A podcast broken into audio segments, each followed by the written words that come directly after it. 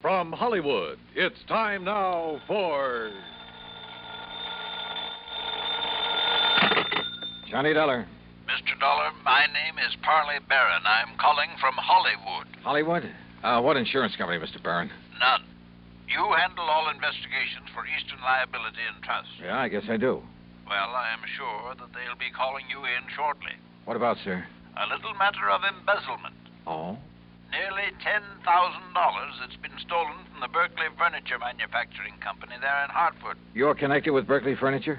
No, no, actually, I am not.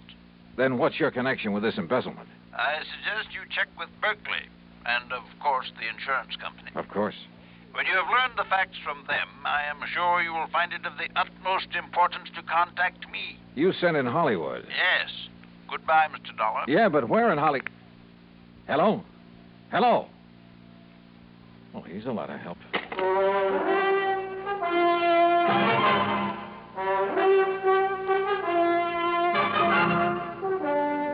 Bob Bailey in the exciting adventures of the man with the action packed expense account, America's fabulous freelance insurance investigator. Yours truly, Johnny Dollar.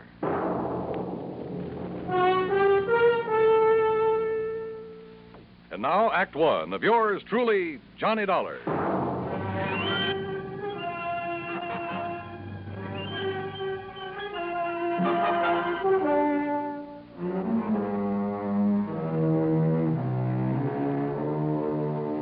Expense account submitted by Special Investigator Johnny Dollar to the Eastern Liability and Trust Company Home Office, Hartford, Connecticut. Following is an account of expenses incurred during my investigation of the Hollywood mystery matter. Expense account item one, 10 cents for a phone call to Hal Spidel, who's my regular contact at Eastern Liability and Trust. Well, hi, Johnny. Nice to talk to you again. Yeah, nice to talk to you, Hal. Listen, have you received a report of loss from the Berkeley Furniture Manufacturing Company? Well, they're a client of ours, but no. What makes you ask a thing like A that? phone call I just got. They called you direct? Well, somebody did. A man by the name of Parley Wait a second. Yes, Miss Turner. Who? Hold everything, Johnny. I'm holding. Hey, what did you say? When? We'll find out how much. Johnny, Yeah? you've got an assignment, boy, and it's Berkeley Furniture Manufacturing Company. Embezzlement? Yes. Ten But thousand? how you found out about it? Listen, they just found out about it themselves, so get on over there and see what goes, will you? Hal, will do.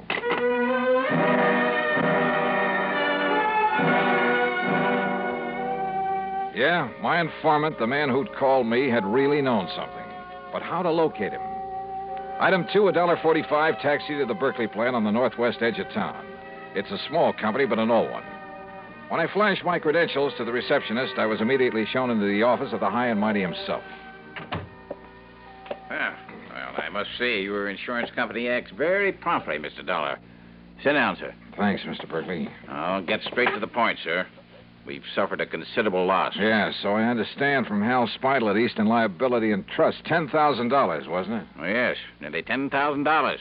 But I don't recall mentioning the amount to Mr. Spidel. In any event, Mr. Dollar, what I want is that money back. I don't care what you do with the thief. All right. Have you any idea who took it, Mr. Berkeley? I certainly have. The ungrateful. Who, sir? One of our bookkeepers, a gentleman who has been with the company over 30 years. Eh, what are you smiling about, Mr. Dollar? Well, he's stolen this money from you, but you still call him a gentleman. because I always thought he was. Did his job, never complained. That's your measure of a gentleman, huh? Eh? What's that? How much money did he earn, Mr. Berkeley? Sixty, sixty-five dollars a week. What difference does it make? Just uh, wondered. An old man living alone was plenty for him. Unless, of course, he was gambling, something like that. Gambling? Him? of course not. He never had enough money. Trouble at home, maybe? Is he married? No, he'd never be able to support a wife. After 30 years with your company? I paid him as much as I thought he was worth. Yeah. Or as little as you thought you could get away with? That is really no concern of yours. Return of the money is All right. Where does he live, Mr. Berkeley? in a small apartment on the north side of town. And when did you last see him? Yesterday, yesterday morning, said he had to see his doctor in the afternoon. Yes, it's against my usual practice, but I let him off. Mm-hmm. But of course, you decided to dock his pay. Naturally, I have to keep discipline in a place like this. Oh, sure. And this morning, when I opened the safe, I discovered that the money was missing. Nine thousand nine hundred and eighty-four seventy-five. The cash that we had on hand for emergencies. I also discovered that he hadn't come to the office. So I phoned his apartment. And I learned that our respected gentleman bookkeeper left town yesterday afternoon, bag and baggage. that doesn't necessarily mean that he took the money. I'd like to know why not. Well, was he the only one who had access to the safe? Of course not. All of the bookkeepers have. How many of them? Others, I mean. Three. But you think for one minute they dared take that money and then come back here and face me? Uh, maybe you got a point there. What? Have you notified the police of this loss? No. I prefer that the whole thing be kept as quiet as possible for the sake of my company's reputation. Please remember that, sir. Whatever you say, Mr. Berkeley. That's why I have no desire to prosecute him, why I'll refuse to even file charges as long as I get the money back. Yeah. Now, what's his address? 11231 North Maple Street. 11231. But as I told you, he isn't there. He's left town. Yeah, you told me. How old a man is he? In his 60s. But what difference does that make? Oh, and uh, Mr. Dollar. Yeah. Just how did you happen to know about this so soon? I mean, the amount that was stolen. From somebody who called me on the phone. Oh? Somebody who apparently knew a good deal about it. If I can locate him, get in touch with him, he can probably be a lot of help in running down this this. Uh... Come to think of it, you haven't told me what his name is. The bookkeeper? The embezzler? Yeah. Barron, sir. What? Yes. Parley Barron.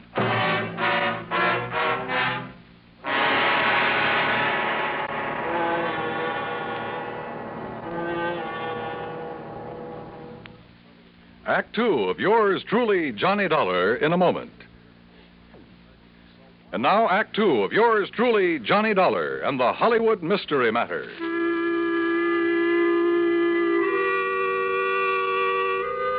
So the embezzler of the ten thousand dollars was Parley Barron, the same man who'd called me on the phone. Apparently called me before the company even knew the money was missing. And he'd had the audacity to inform me that I should contact him. Yeah. Somewhere in Hollywood. Which is like saying the needle is somewhere in the haystack. Item three, two fifty for a taxi to the little apartment house on North Maple Street. I paid off the driver, then walked into the open foyer and looked for the usual bank of mailboxes to find out which apartment was Parley Barron's. Hey, you want me to wait for you, mister? No, no, it's all right, driver. You go ahead if you want to. Okay, I'm safe. Now, let's see. Nelson, Davis, Parrots. Oops. Excuse me, sir. That's all right. Spaulding, Pierce, Robeson. Patsy, wait a minute. Uh, Oh, here we are. Barron, apartment 103. Just a minute, young man. Are you a salesman? Oh, no. I was just looking up the apartment number of Mr. Parley Barron. Well, he ain't here, mister. You're sure? No, sir. He left here bag and baggage yesterday afternoon. Any idea where he went? Nope. Who are you? Cops or something? Oh, here. My credentials. Johnny Dollar Insurance. if you Yeah, don't- that's right. Now, look, I want you to let me into his apartment. Well, yes, sir. Right this way. Uh, something wrong, Mr. Dollar? Ah, just a routine investigation. No. Well, I was sure he'd done nothing wrong. Oh, why do you say that? Why, nice, quiet old man like him, why should he? Only excitement he ever has is when his niece comes to visit with him. His niece? Yes, sir. Name's Virginia. Jenny Lockhart. Wonderful girl. sort of drops in here to look after him once in a while, cook him a good meal. now, here we are. Hmm. Well, it sure looks like he left in a hurry. Closet's open, door's pulled out. Where can I find this niece you mentioned? Why, didn't you see her when you just came in? That girl who bumped into me down in the lobby, that was Jenny Lockhart? Well, must have been. Guess she dropped in for a visit with her uncle, found him gone, and then lit out again. And I didn't have sense enough to get a good look at her. Well, now, here's a picture of her, mister. Sent it to him from her vacation last winter. Vacation, huh? Blue sky and palm trees. Down in Hollywood, I understand. Is that where she's headed for now? Well, now you got me there. Wait a minute. Yes? What's that you picked up, mister? Well, it's a note, I guess. Yeah, it's addressed to her. Ginny, my dear. The doctor you had me see has finally told me the truth. Is this his handwriting? Yeah, that is all right. He's finally told me the truth. I have less than a week to live. Oh, my, my. And so, for the first time in my life, except for some happy moments with you, I'm going to really live. Make up for some of the things I've had to miss all these years. Well, say now. Yes. You may have some idea where I've gone, but please, please, dear, don't try to follow me. Your loving Hollywood. Yeah, like I said, that's what. And you- she ran off with the taxi I had. Oh, you want me to call you a taxi, mister? I sure do, brother, and fast.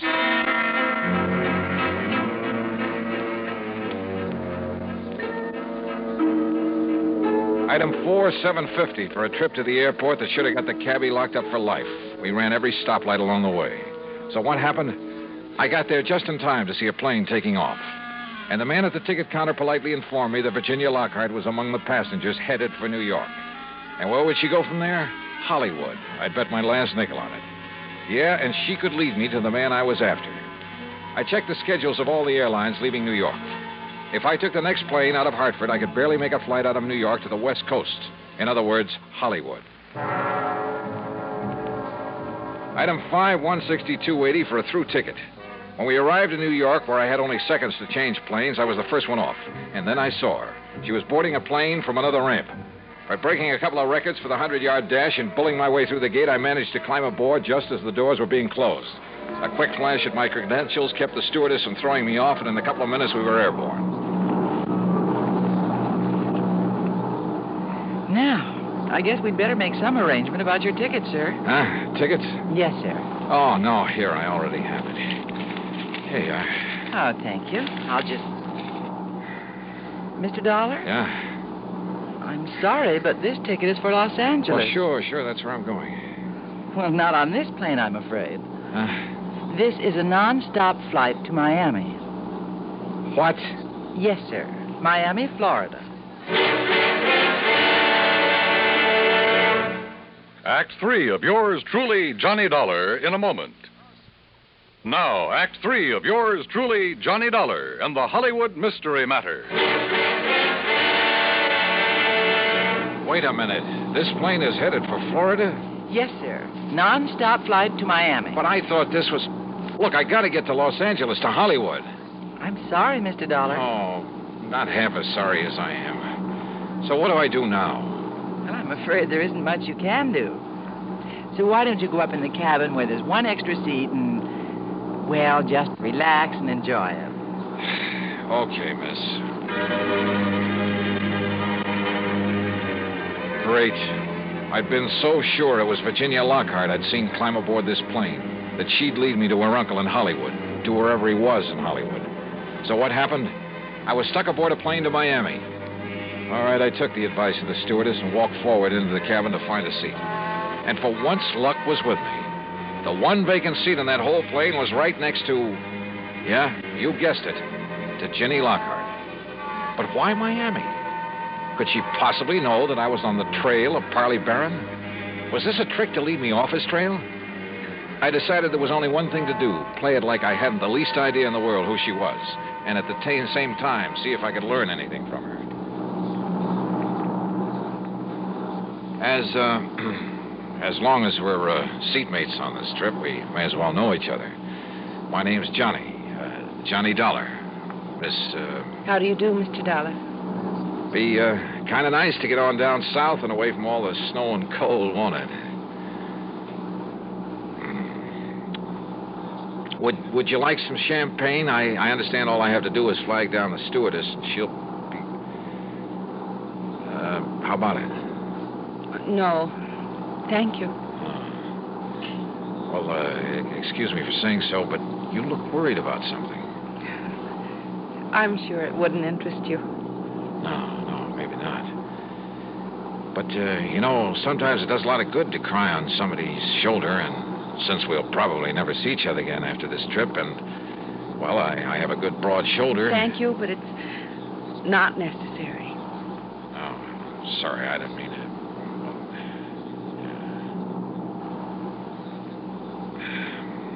Going down to Florida for a vacation? No. I'm going to Florida to try to save somebody's life. All? But I'd rather not talk about it. And she didn't. Nor did she talk about anything else during the rest of the flight. As we came into Miami, I decided the only thing I could do was transfer to a plane for Los Angeles and hope for the best. But she was my only real lead to Parley Barron. And if I left her here and went on to Hollywood. So I changed my mind. I decided to stay with her. Item six, nine dollars even for a taxi that followed hers out of Miami Airport, then headed north. And where do we end up? Hollywood. Hollywood, Florida. Hollywood by the sea. And the Diplomat Hotel. I watched her make inquiries at the desk, heard the clerk tell her room 716. I managed to get an elevator before she did. By the time she reached the door of 716 and raised her hand to knock, I was standing right beside her. Mr. Johnny Dollar, what are you doing here? I've been following you, Ginny, Why? to find your uncle, Parley Barron, who stole $10,000 from the company he was working for. He what? Yeah. And unless I'm all wet, this is the door to his suite. You say he stole. I found he, the he note stole- he'd written to you, Ginny, back at his apartment in Hartford. Mr. Dollar, Johnny. Yeah, and it all ties up, including his phone call to me. It was to make me think he was headed for Hollywood, California, to throw me off, give him time. Please listen to me. He You said and- that for once in his life, for the few remaining days of it, he was really going to live it up. So he came here, to the Hollywood that you told him about. Came here for one last desperate, glorious fling. Listen, that's what he thought. But don't you see? And the by more I've thought about it, thought about that crummy, penny pinching outfit that he worked for for 30 miserable years, the more I hated this assignment.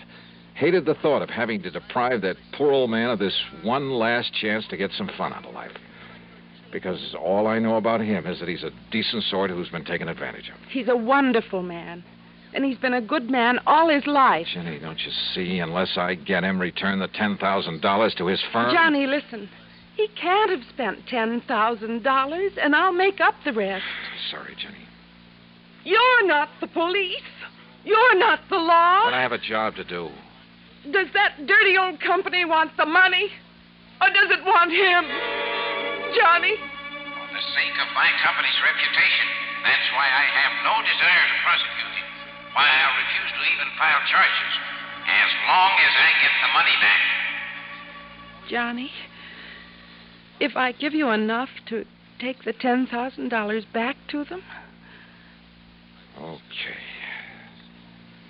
Okay, Jenny, it's a deal. Oh, thank you. I'm awfully glad. And because of something else, Johnny. Oh? The reason why I was looking for him. What do you mean? The new doctor I'd had him go to a couple of weeks ago, my doctor. He gave him a lot of tests. Then Uncle went back to see him yesterday afternoon. Yes, I understand. It was to find out the result of the tests, and the doctor told him wrong. The lab reports had got mixed up. You mean that he isn't going to die? No. And the doctor tried to call him but couldn't reach him, so he called me. That's why I went to his apartment. But he'd left, so I came down here to try to find him. I tried to tell you, Johnny, because. Well, don't you see he's going to be all right? Well, then, Jenny, I, I guess that leaves only one more thing to be done. What, Johnny? Tell him the good news.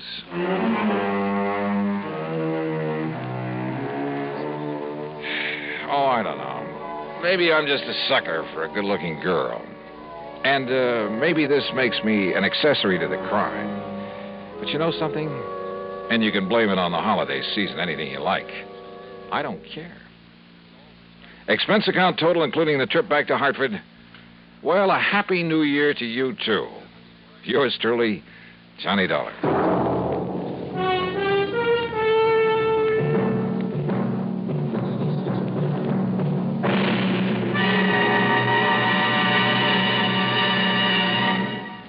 Our star will return in just a moment.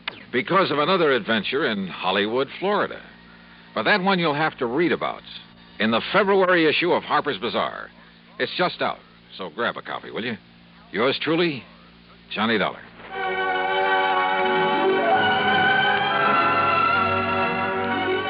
Yours Truly Johnny Dollar, starring Bob Bailey, originates in Hollywood and is written, produced, and directed by Jack Johnstone.